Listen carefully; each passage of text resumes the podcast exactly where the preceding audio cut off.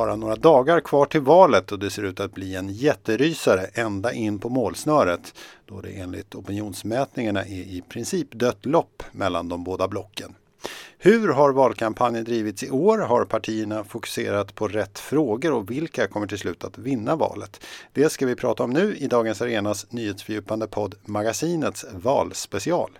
Och med mig för att diskutera de här frågorna har jag två riktiga politiska veteraner. Ulrika Schenström, för detta statssekreterare till Fredrik Reinfeldt och numera VD för tankesmedjan Fores. Välkommen! Tackar så mycket! Och eh, Veronica Palm, eh, mångårig riksdagsledamot för Socialdemokraterna och numera fri debattör. Välkommen du också. Tackar, tackar.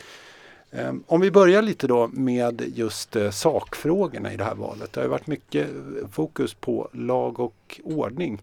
Ulrika Schenström, vad tänker du om det? Har, det, har partierna fokuserat på rätt fråga, att det har handlat så mycket just om det?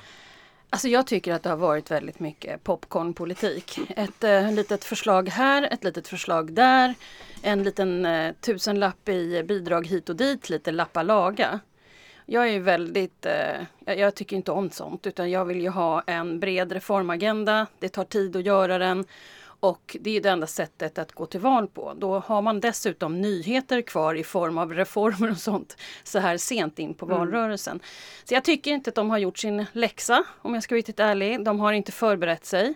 Och därför får vi också såna här osannolika fåniga saker som du och jag pratade om igår på mm. Aktuellt, Veronica. Nämligen eh, falukorvar och ja, sånt där. Det är ju faktiskt att förlöjliga hela politiken och inte ta något ansvar överhuvudtaget och faktiskt inte respektera väljarna. Jag tycker ändå att det finns en ambition. Alltså jag kan dela Ulrikas bild att det är, liksom, det är en väldigt konstig valrörelse. Det beror väldigt. Väl på, ja, väldigt konstig. Det beror säkert på att det är Alltså det är väldigt, alltså vi har haft en regering som har haft ett helvete att få ihop det under de här, eh, framförallt de sista fyra åren men även de åtta tidigare. Vi har en borgerlighet som både är splittrad eh, på två olika block numera och som verkligen inte lyckas få ihop det. Så det är en, liksom, det är en väldigt konstig valrörelse. Men jag skulle ändå vilja säga att de försöker. Alltså om man tar till exempel den här eh, höjningen av grund, Eh, som ju är ett enda konkret förslag och man kan kritisera det jättemycket och säga ja, ge pengar till pensionärerna i valrörelsen och sådär. Men det är ändå en Alltså så som reformer är, är när de är som bäst. Alltså det är en skärva och en bild av vilket samhälle man vill bygga. Alltså det, det är så här, nej vi har inte löst fattigpensionärsproblemen. Men vi har, här lägger vi en byggsten och visar att vi är i riktning mot någonting annat. Det kan jag väl hålla med om, men i så fall tycker jag att man kan göra eh, om. Menar, pensionerna är ju beroende av föräldraförsäkringen och, och andra system. så att en förändring av föräldraförsäkringen är ju det man måste göra för att förbättra pensionerna för kvinnor som ju gör sina val. Mm. Och så får de det de har gjort, de val de har gjort. Så att, Ja, Fores har ju gett ut precis en, en ny föräldraförsäkringsrapport som eh, jag tycker mycket om. Mm. Eh, men just det här då med en reformagenda. Du var, var, själv eh, aktiv, väldigt aktiv när Moderaterna tog makten 2006. Är det någon, hur ser du en skillnad där? Fanns det en, en annan reformagenda då som inte ja, finns ja, idag? Ja, alltså vi började men, men så här, alltså, om ni minns valet 2002 då Bo Lundgren var partiledare, jag var hans pressekreterare. Vi fick 15,2 och hade det varit så att vi hade fått 18,5 då hade du aldrig sett några nya Moderaterna eller Allians. Men eftersom det gick så skitdåligt så fick ju Fredrik Reinfeldt hela mandatet och då gjorde vi så att vi mm. började redan från början med nationalekonomer, jurister och satt och gjorde ett liksom riktigt eh, utredningskansli. Där vi inte fokuserade på affischer och sådana där saker utan vi jobbade ju otroligt ordentligt i två år innan någon ens såg ljuset av något jobbskatteavdrag eller någon för, för, sänkning av a-kassa och så vidare. Men det hängde ihop va? och det mm. var finansierat. Och jag minns de åren så väl och vi jobbade så ja. Fast det som hände då var Hårt, ju ska jag att, att dels det som hände i Moderaterna eh, och att man fick en majoritetsregering Ja. eh, direkt efter valet. Och det är vi ju inte vana vid i Sverige. Vi brukar ju inte ha majoritetsregeringar. Så det gav ju ett, det, det är väldigt, alltså det är en väldigt speciell situation. Ja, den. men, men det jobbet vi gjorde, det är ju väldigt likt det som Socialdemokraterna alltid själva Ja. har gjort. Så att borgerligheten tog sig i kragen där för första gången och det är det här som gör mig så bekymrad. Mm. Att Sverigedemokraterna verkar nu se ut som de blir största, eller näst största parti. Vad händer då med borgerligheten? För Mm. det behövs ju höger, vänster eller man kan säga, Mm. kalla det liksom liberal. Alltså så. Jag tror att det är bra för debatten och jag tror att det är bra att regeringar kommer och går. Och det som händer, det som händer förutom det är ju att, att eh, Centerpartiet mäler ju ut sig och det kan man ju tycka, alltså jag kan ju tycka så här, ja, men det är väl himla schysst att det finns ett liberalt parti som liksom står upp för liberala värden och så. Men i sak så betyder det att höger-vänster-skalan blir helt utsuddad. Ja, men det är blir- precis vad, det jag vad säger. betyder Ja, det är Vad- livsfarligt. Ja, vad, vad tycker Nej, men ni det om blir det? ju en identitets, alltså kulturkrigspolitik. Ja. Den stora konflikten, alltså för- mig som kommer från arbetarrörelsen så är den stora konflikten i samhället alltid mellan arbete och kapital. Det är liksom grunden för samhällskonflikten. Eh, och när man då i, nu är inte det här, det är inte det som står på det socialdemokratiska partiets valaffischer, men det är ändå grunden för liksom, besluten man fattar. Eh, och när det då finns ett av de mest eh, säger, marknads och, och liberalt orienterade partierna i synen på arbetsmarknaden finns inne i det block som man ska söka stöd för för att få regeringsmakten så blir det ju väldigt komplicerat. Ja, och vad, vad drar du för slutsatser av det? Alltså, vad, Ja, men, det, ja, min enda slutsats är nog egentligen att vi har ett helt annat läge och det kommer vi ha under överskådlig framtid. Alltså bilden av fem partier där Socialdemokraterna sitter i minoritet, minoritetsregering hur det än går. Det är länge sedan det var så. Det kommer inte bli så igen. Nej men alltså jag är ändå bekymrad över att man inte har tagit det här ansvaret att faktiskt, om man är politiker och vill vara politiker ska man ju vilja brinna för att förändra och förrätt- förbättra för andra människor. Men om man blir politiker bara för att man vill ha makt och inte orkar göra själva jobbet utan läser opinionstrender och sådana där saker. Ja men vad- får vi då för, för politiskt landskap? Ja, jag tror jag var på något sånt här, jag var på något, eh, för, jag höll ett föredrag så var det någon som räckte upp handen och säger så här, men varför har Sverigedemokraterna blivit så stora då? För att ni andra är så jävla dåliga, kom det ut. men så är det ju. De har inte tagit ansvaret till att ta tag i samhällsproblemen brett i en berättelse också om vad man vill med Sverige.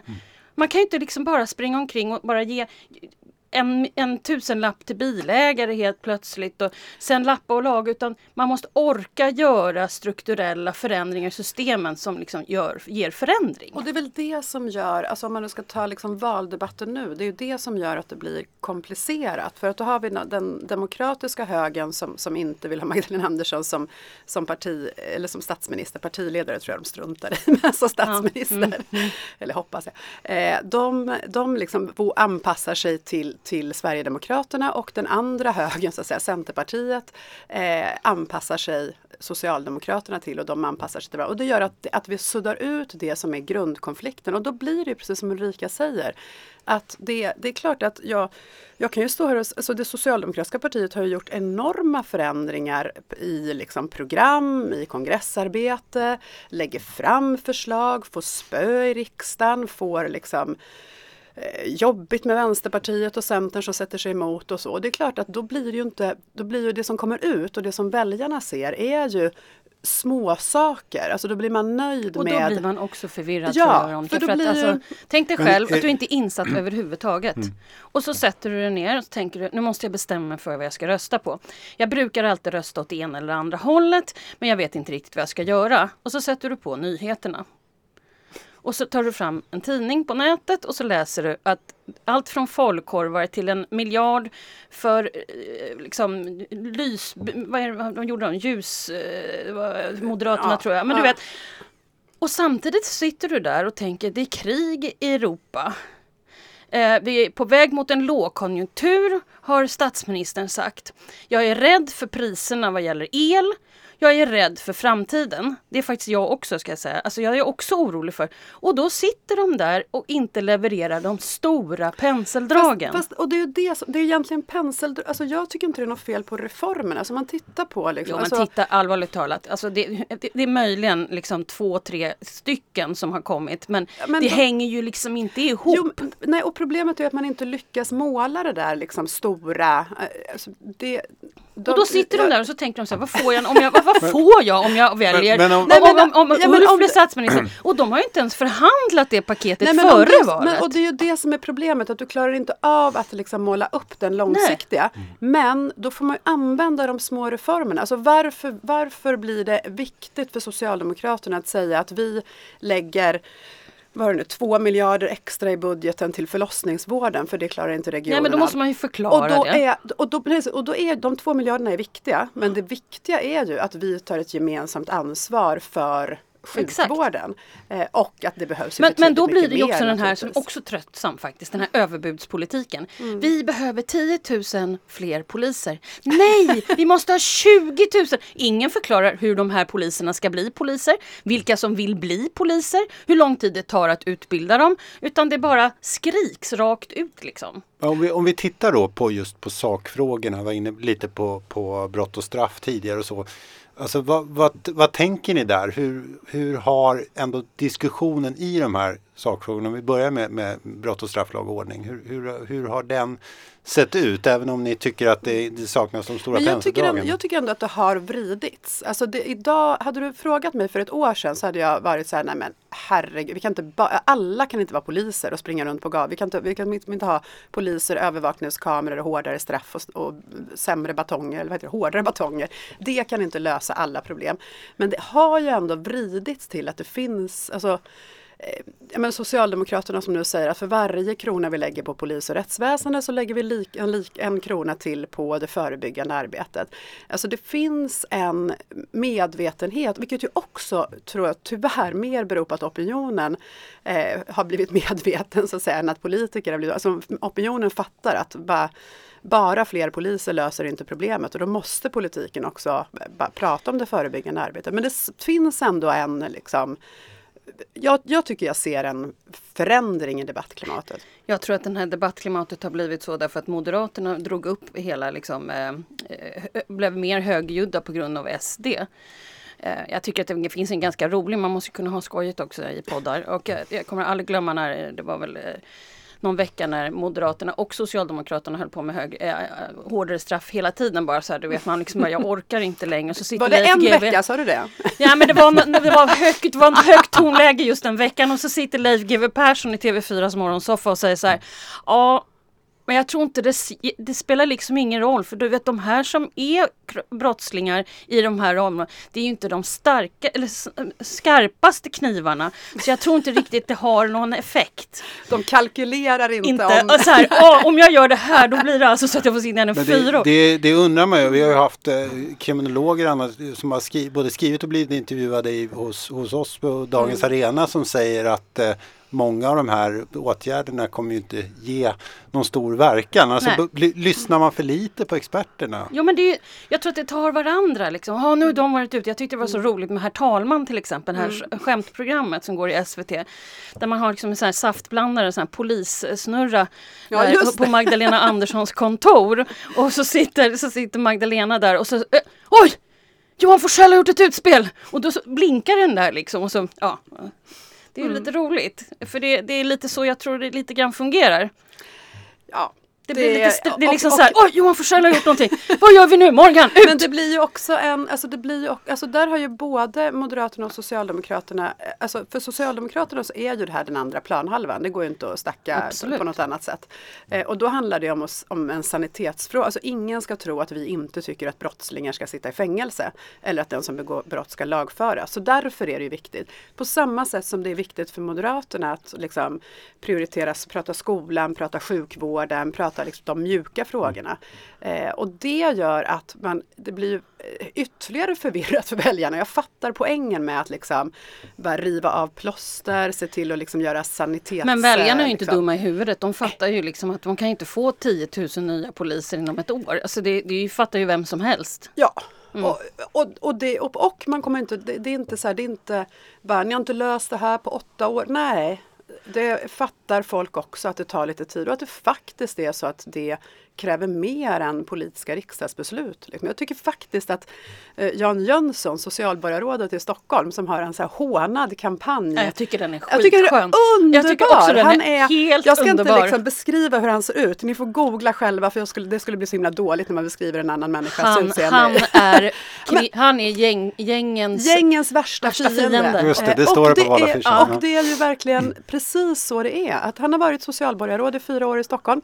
Det är inte så att han har, att liksom all gängkriminalitet i Stockholm är förs, liksom försvunnen. Eh, men en eh, liksom högerpolitiker i en moderatledd kommun som vågar gå ut och säga att Nej, bara, han har humor. Nej, han har humor och han har ju rätt. Ja, det är absolut. faktiskt, man på riktigt knäcka gängen så är det socialborgarrådets uppgift, inte justitieministerns. Men, men du tror väljarna det då? Det känns ju som att SD har gått fram eh, därför att de liksom på något sätt är originalet när det gäller den här politiken. Ja, varför jag skulle man ja, jag, rösta på någon kopia? Ja, precis. Jag läste just en, en genomgång och där var det ju även deras liksom, så att säga, sociala insatser handlar mycket om disciplin i skolan mm. och sånt där. Och jag tänker just, du var inne på Veronica här att då Moderaterna är lite inne på Socialdemokraternas planhalva också när det gäller sociala frågor. Eh, Socialdemokraterna är inne på Moderaternas planhalva när det gäller eh, hårdare straff och så. Alltså är det egentligen så att SD vinner på det här? Att, att man liksom, ja, men det blir väl, alltså när man inte, det är klart att man alltså, har, att ha regeringsmakten innebär att hantera exakt allt. Eh, så man måste, man kan inte bara säga det där är inte våra frågor. Det kan små partier göra men det kan inte de partier som aspirerar på statsministerposten göra. Eh, men däremot så måste man, så blir det ju, alltså när konflikten inte handlar om ekonomisk politik egentligen skulle jag säga. När det inte är liksom hur ska värdet fördelas och vem ska ha rätt till det mervärde. Men då är vi tillbaka som... i de stora penseldragen. Ja, och, då, och en höger-vänster-konflikt. Alltså, liksom vi, har, vi, har, vi har ett Sverigedemokraterna som växer för att de andra inte har gjort de stora penseldragen. Så att Jimmy har ju fått stå som en kommentator på partiledardebatterna och sagt Ja, ni har inte gjort någonting. Och han, han, han, är, ju, han är ju otroligt skicklig. Så jag fattar ju mm. att man kan tro att det är så som han säger. Hur, hur ser du på det? Just då att eh, Moderaternas närmande till SD. Nu säger man visserligen fortfarande att man inte vill att SD ska ingå i en i en regering och en högerregering. Men hur, hur tänker du kring det där som gammal moderat? Det, nej men jag är jättebekymrad men jag har ju varit öppen med det kanske. Jag är säkert jättejobbig för dem för jag har ju sagt det här hur länge som helst. Jag tycker att det är fruktansvärt obehagligt. Jag menar de är inte ett borgerligt parti. De har inga som helst liberala eh, eh, Alltså de är ju långt ut någon annanstans och eh, då tycker inte jag man ger upp med ett sånt parti. Det är ju typ självklart. Och, är, och, eftersom det, och, eftersom de är så stora, jag menar vi vet ju båda två att man kan låta eh, olika partier rösta på ditt förslag mm. så länge de inte har ett mm. inflytande. Ja, man, kan inte, man kan inte säga nej liksom i riksdagen. Men det är en annan sak att ta in dem i värmen. Mm. Och nu är de ju så stora också. Det här är inte ny demokrati. Jag tror att de liksom hade den tanken att det kunde man ju göra 91 med Ny Demokrati. Mm. Men det här är ju ett helt annat parti. Det är ett parti som är enormt välorganiserade och, och som har jobbat liksom i decennier, ja, sedan 1989 på det här. Och det, är, det som gör mig mest förvånad är att det kan ju inte vara så att, att moderatledningen inte vet hur det har gått för andra demokratiska högerpartier när man har tagit stöd, ett aktivt stöd av, av man kallar högerpopulism eller extrem högerpartier. Eh, det har ju i land efter land så har man ju till, till en början har man haft ett stödparti men till slut har man blivit uppäten för att det finns ett original som är liksom starkare. Och här är vi tillbaka i det här med makt och position, att man kan räkna till 51 men du måste ju veta vad det är du ska göra om du kommer in i regeringsställning och dra slutsatser av det. Och jag, jag är lite bekymrad, det här har jag pratat om på väldigt många ställen i väldigt många år, att det, det är så många som tar sig till politiken för att de vill ha en makt och en position. Inte för att de vill förändra och förbättra för någon. De drivs inte av detta utan de drivs av den här positionen. Och det är därför de heller inte vågar göra någonting. Du vet samhällsproblemen om man ska lösa dem, det kan ju ibland vara svårt och väldigt jobbigt att byta ståndpunkt och säga att man haft fel och du vet sådana saker. Mm. Men då kan man ju bli av med jobbet vet du. Och blir man av med jobbet då har man ju inte den där makten och positionen Fast längre. Där är det verkligen ja, så. Ja, det är, är verkligen inte, är inte det så. bara en nidbild av Nej, politiker? jag ser det hela tiden. Ja. Men jag tycker, ja, men Nu säger inte jag att nej, alla nej. politiker är sådana, jag säger bara att det är lite för många makt och positionmänniskor. Ja. Men får man ändå säga någonting liksom positivt om, om så är det ju att alltså, man, mät, man mäter ju liksom, ja, hur många in, diskuter, intresserade av samhälle, liksom politik hela tiden. Och det har ju ökat. Och till en början så var ju det en, och kanske fortfarande till del, en ökning baserat på Sverigedemokraterna. Eller på deras liksom eh, underground verksamhet med hela Flashback och deras, all, deras enorma liksom politiska eh, det, politiska avtryck på internet. Eh, men och det var det som gjorde att, man ska, liksom att det blev politiska diskussioner på arbetsplatserna, Absolut. i fikarummen och så.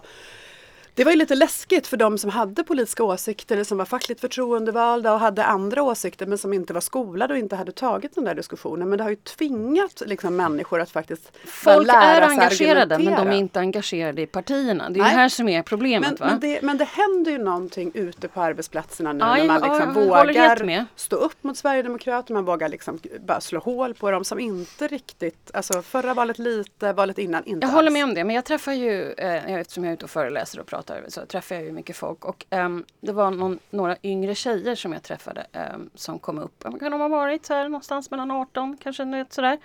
Och var superliberaler och jätte, jätte engagerade. Och så sa de så här, ja, och så försökte vi ju engagera oss, var lite blandade olika eh, förbund. Eh, men du vet, de höll ju bara på med listor och grejer. Och jag var, mm. Alltså Mm. rent organisatoriska Ja frågor. men liksom man ska komma in på listan för att få Ja, det. uppdrag och sånt där va. Och då blir det inte, Men- och är man då väldigt, så att det, det, Ja. borde, det måste finnas både och. Makt och position måste naturligtvis finnas annars kan man aldrig ta det någonstans. Men om inte drivkraften är att prata politik på Nej, jobbet om man att håller den, på. Ja, precis, jag upplever i alla fall att det finns en, liksom, det finns många fler som är beredda att så här, ja, men, bara, som förut duckade för det var lite jobbigt när liksom en, en jobbarkompis hade läst hela natten på Flashback och kom och var kaxig i fikarummet. Men nu så, så liksom har man vant sig och det kan man ju tycka är tradigt men nu har man vant sig och därför liksom argumenterar man mot. Så det, det finns en större politisk debatt bredare i samhället är min bild. Om vi ska titta på något positivt av i den här valrörelsen. Finns det något, något positivt eh, som du tycker Ulrika Men alltså jag, jag, jag har hållit på med det här i 30 år så jag har ju blivit sån här du vet eh, supercyniker. men men eh, ja, alltså jag har ju haft väldigt skojigt när jag har ambulerat runt och, och kommenterat och sådär. Det är ju en bra liksom, stämning i alla fall bland oss kommentatorer. Det kan ju alltid vara Men någonting. det finns ingenting i liksom valbudskapen eller något som du ändå kände det där gjorde de bra? eller? Nej men alltså jag tror att Nej, jag är hemskt ledsen alltså. Jag är så Jag är lite deppig alltså men jag har ju varit deppig länge nu men Men Ja, nej, jag, jag, jag ska fundera. Låt Veronica svara så Men kanske jag jag kan tycker- komma på något. Jag tycker att det finns, nu, nu känner jag ju det socialdemokratiska partiet bäst såklart.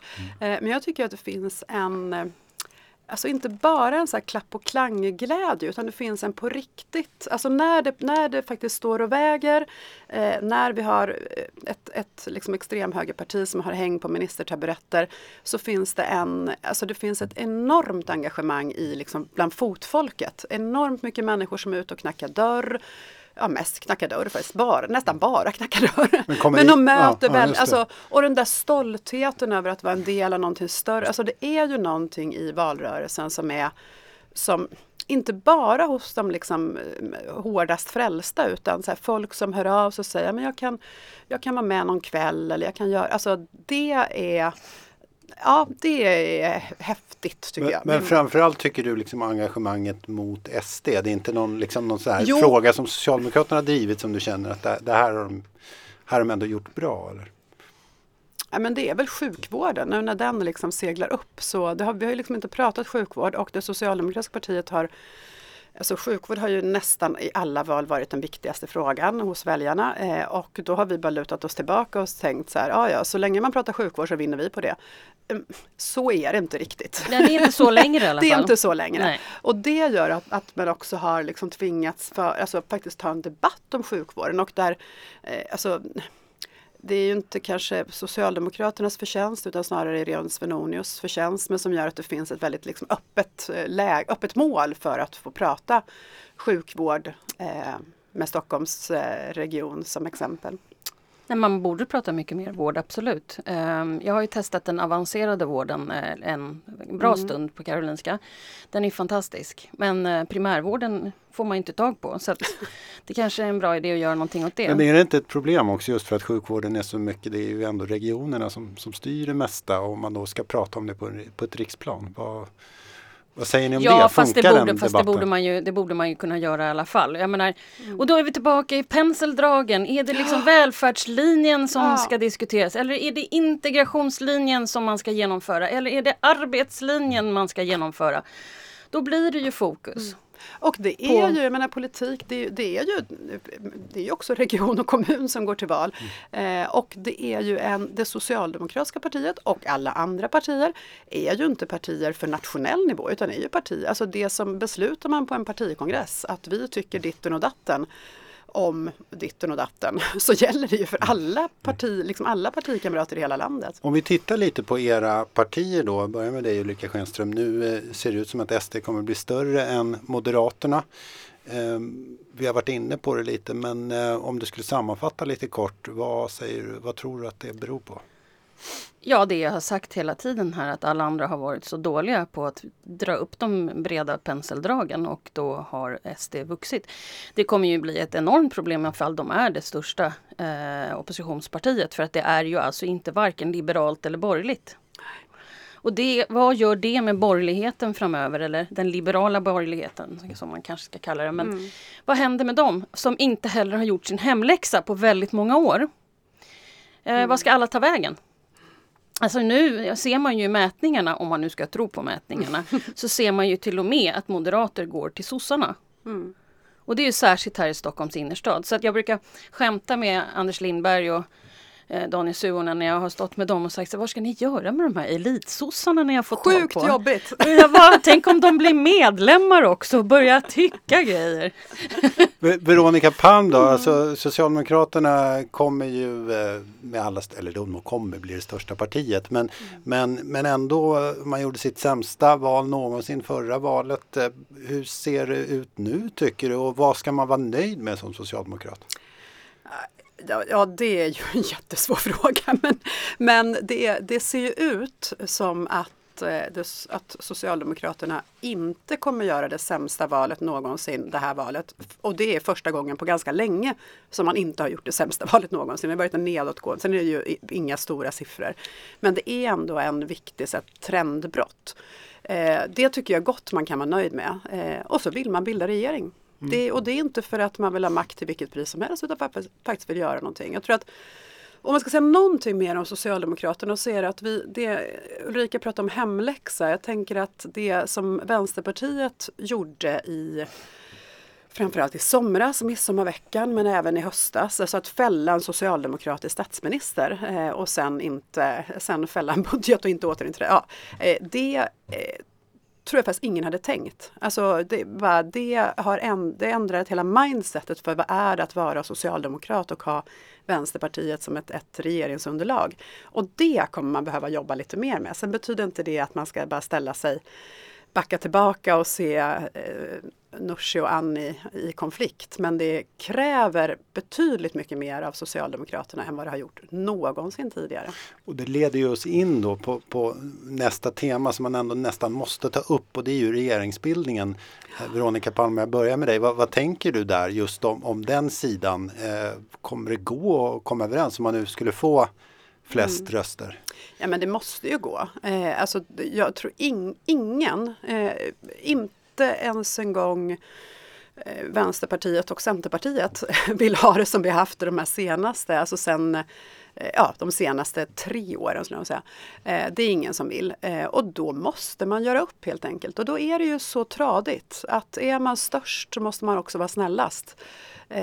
Så att för Socialdemokraterna så innebär det nog att faktiskt ge väldigt mycket och försöka hitta den där balansen mellan, och nu inser jag att jag inte har nämnt Miljöpartiet någon gång, det är ju supertaskigt. Det finns ju ett fjärde parti som vi absolut hoppas kommer in i riksdagen igen och ska se till att det är... Ja. ja annars blir det svårt. annars, blir, ja. annars är det helt omöjligt. Men det tror jag är, alltså det kom, det, man måste lösa det. Eh, och den här gången så blir det ju än mer tydligt. Alltså om det som var skälet till januariavtalet var att annars så kommer Sverigedemokraterna få inflytande så är ju det inte ett frågetecken idag utan annars, alltså lämnar vi walkover då finns det en annan statsministerkandidat som är beredd att ta över dag ett och som aktivt vill ha Sverigedemokraternas inflytande. Så att det borde kunna göra det enklare. Sen pratade jag med någon annan idag som sa så här, varför är de inte med Om man har med, om man vill ha deras stöd, för man vill ha med dem i regeringen. Ja, det där är ju, inte, det där är ju regeringsbildarens eh, fråga, men det kanske också är så att man behöver fundera på hur eh, Alltså, är det enklare att ha någon inne och pissa ut än ute och pissa in? Liksom? Det är en, ja. Ulrika Schenström, om, om vi tittar på högersidan då, den borgerliga sidan, vad man nu ska kalla dem. Eh, vad, vad, tänker du där om, det skulle, om de ändå skulle få flest röster? Hur, hur tror du att regeringsbildningen kommer gå? Hur kommer den se ut? Ja, eh, det kommer väl vara förfärligt. Alltså SD kommer kräva hur mycket som helst. Blir de störst så kommer de ju kräva, de var ute i Svenska Dagbladet här för en liten stund sedan, någon timme eller sedan, två, mm. med någon intervju med Jimmy eh, där han eh, sa att han kommer kräva en hel kravlista, vilket jag har tjatat om i så många år nu, att det kommer nog bli så. Mm. Eh, så att, eh, ja. Men tror du de kommer vilja sitta i regering? Alltså om jag, jag hade varit Jimmie Åkesson hade jag valt jag... inte det. Jag hade valt exakt allting annat. Nej men det var någonting han... Jag kan inte... Nej. Ja. Ma, du, jag vet inte. Men det vore ju en, ett tjänstefel som partiledare att inte vilja bli statsminister. Alla måste ju mm. vilja bli mm. statsminister om man är partiledare. Så det är klart att jag, jag tror att jag tror mycket väl att han kan eh, vilja ha det. Men sen är det ju intressant att se, alltså jag är ju väldigt bekymrad för den liberala demokratin så som vi känner den eh, sedan andra världskriget mm. och hur eh, hur, hur, hur vår eh, världsordning kommer att se ut framöver. Alltså jag, jag är verkligen där uppe, ett, ett svagare USA, starkare Ryssland, mm. starkare Kina. Ett, ett, liksom Polen, Ungern, alltså jag tycker att det här är otroligt obehagligt. Ett EU och som inte klarar av att hantera inte, dem. Exakt som så. Bara... Och sen vad kommer han att kräva på de här områdena? Jag är alltså livrädd för det. Mm. Vad tror ni då? Nu är det bara några dagar kvar här. Kommer, finns det något som kan ändra det här jämna läget? Ja, det enda som skulle kunna ändra någonting det är om någon gör bort sig i någon av de här duellerna och partiledardebatterna. Men du tror att det ändå skulle kunna förändra? Ja, någonting skulle men då kunna. måste det vara grova. Jo, men jag menar ju det. Alltså, jag menar, jag, jag, blanda ihop miljarder och miljoner. Ja, nej, men alltså och, riktigt, ja. riktigt dåligt skulle jag ja. absolut. Men, men, men det är ganska osannolikt. Så att jag... Ja, eftersom det ju faktiskt är så att det de kommer säga på duellen är det, Har de redan ja, sagt 3745 gånger? När han säger det så säger jag det och så säger han det och då säger jag det här och det är en jättebra punchline så får jag bara den sist så kommer jag vinna. Får jag inte det så kommer han liksom. Ja, nej, men jag vet och det är precis mm. så där det är. Men någon skulle ju kunna göra, alltså det, det är den enda scenario jag skulle kunna se. Mm. Jag har svårt att se, ja, ja, absolut. Och jag tror inte, för ingen kan, alltså det finns inget politiskt liksom, reformförslag som skulle kunna ha den digniteten att det liksom, ja men nu kastar Moderaterna in liksom ett åttonde jobbskatteavdrag. Då jäklar kommer Ett åttonde! Liksom, ah! Nej, det finns, alltså det finns ingenting som... Eh, alltså ytterst på marginalen så är det klart att man kan bekräfta sin tidigare politik genom att liksom mm. peppra på med fler förslag i samma riktning, men inte... Ja, tyvärr ingen politik helt enkelt, är väl det som är sammanfattningen. Nej. Till sist då, eh, ställa frågan till båda er. Hur tror ni att nästa regering kommer att se ut? Om man går på mätningarna idag så, så nu kan det ju se annorlunda ut imorgon. Det är extremt jämnt men jag tror att det kan, det kan ligga på ett mandat eller så. Men så tror jag att det blir en eh, Magdalena Andersson-ledd regering. Mm. Ja, det tror jag med. Och jag tror att det kommer eh, hur eller hur så tror jag att den första Magdalena Andersson-ledda regeringen kommer möjligen innehålla Miljöpartiet men kanske inte ens en gång det. Eh, jag tror Centerpartiet kommer sitta med. Tror du det? Jajamän. Då kommer de få jobbigt. Ja.